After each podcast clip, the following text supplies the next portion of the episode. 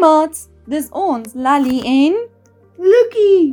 en welkom by Doxa Deo Kids se storietyd waar jy deel kan wees van elke Bybelverhaal.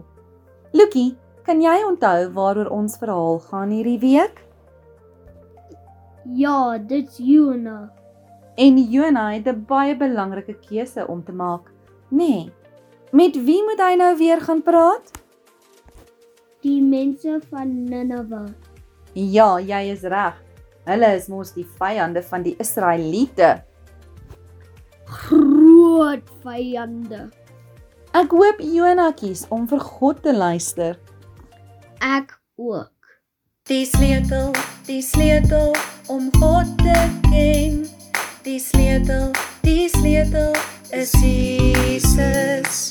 Die sleutel, die sleutel om God te ken.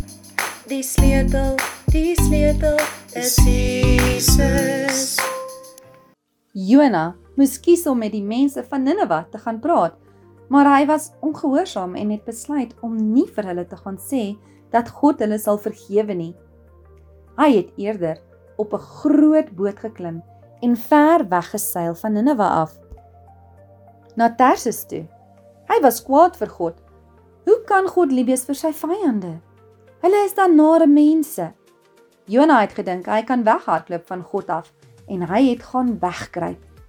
Hy het gedink God sal my nie kan kry nie. Hy het selfs onder in die skip gaan lê en klein bietjie geslaap.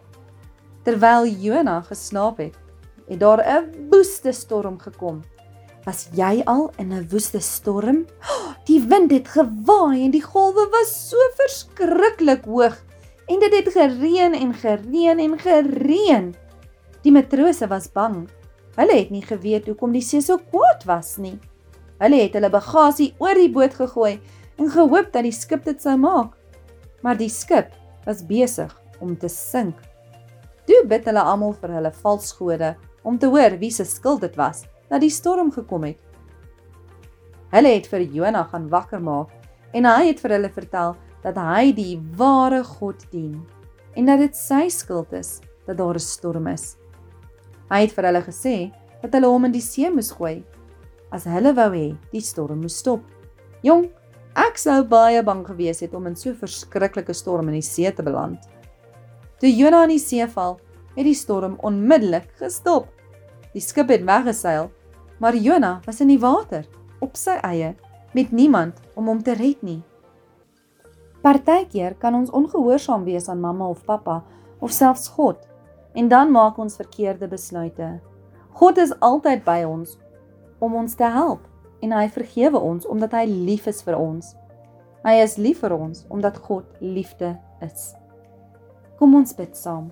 Liefste Papa God, dankie dat U liefde vir ons nooit stop nie. Dankie dat ons nooit kan weghardloop waar U ons nie kan kry nie.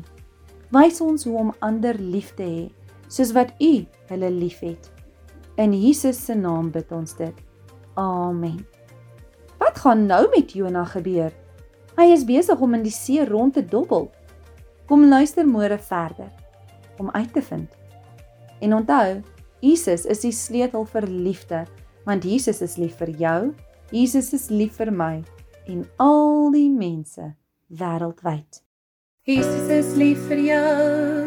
Jesus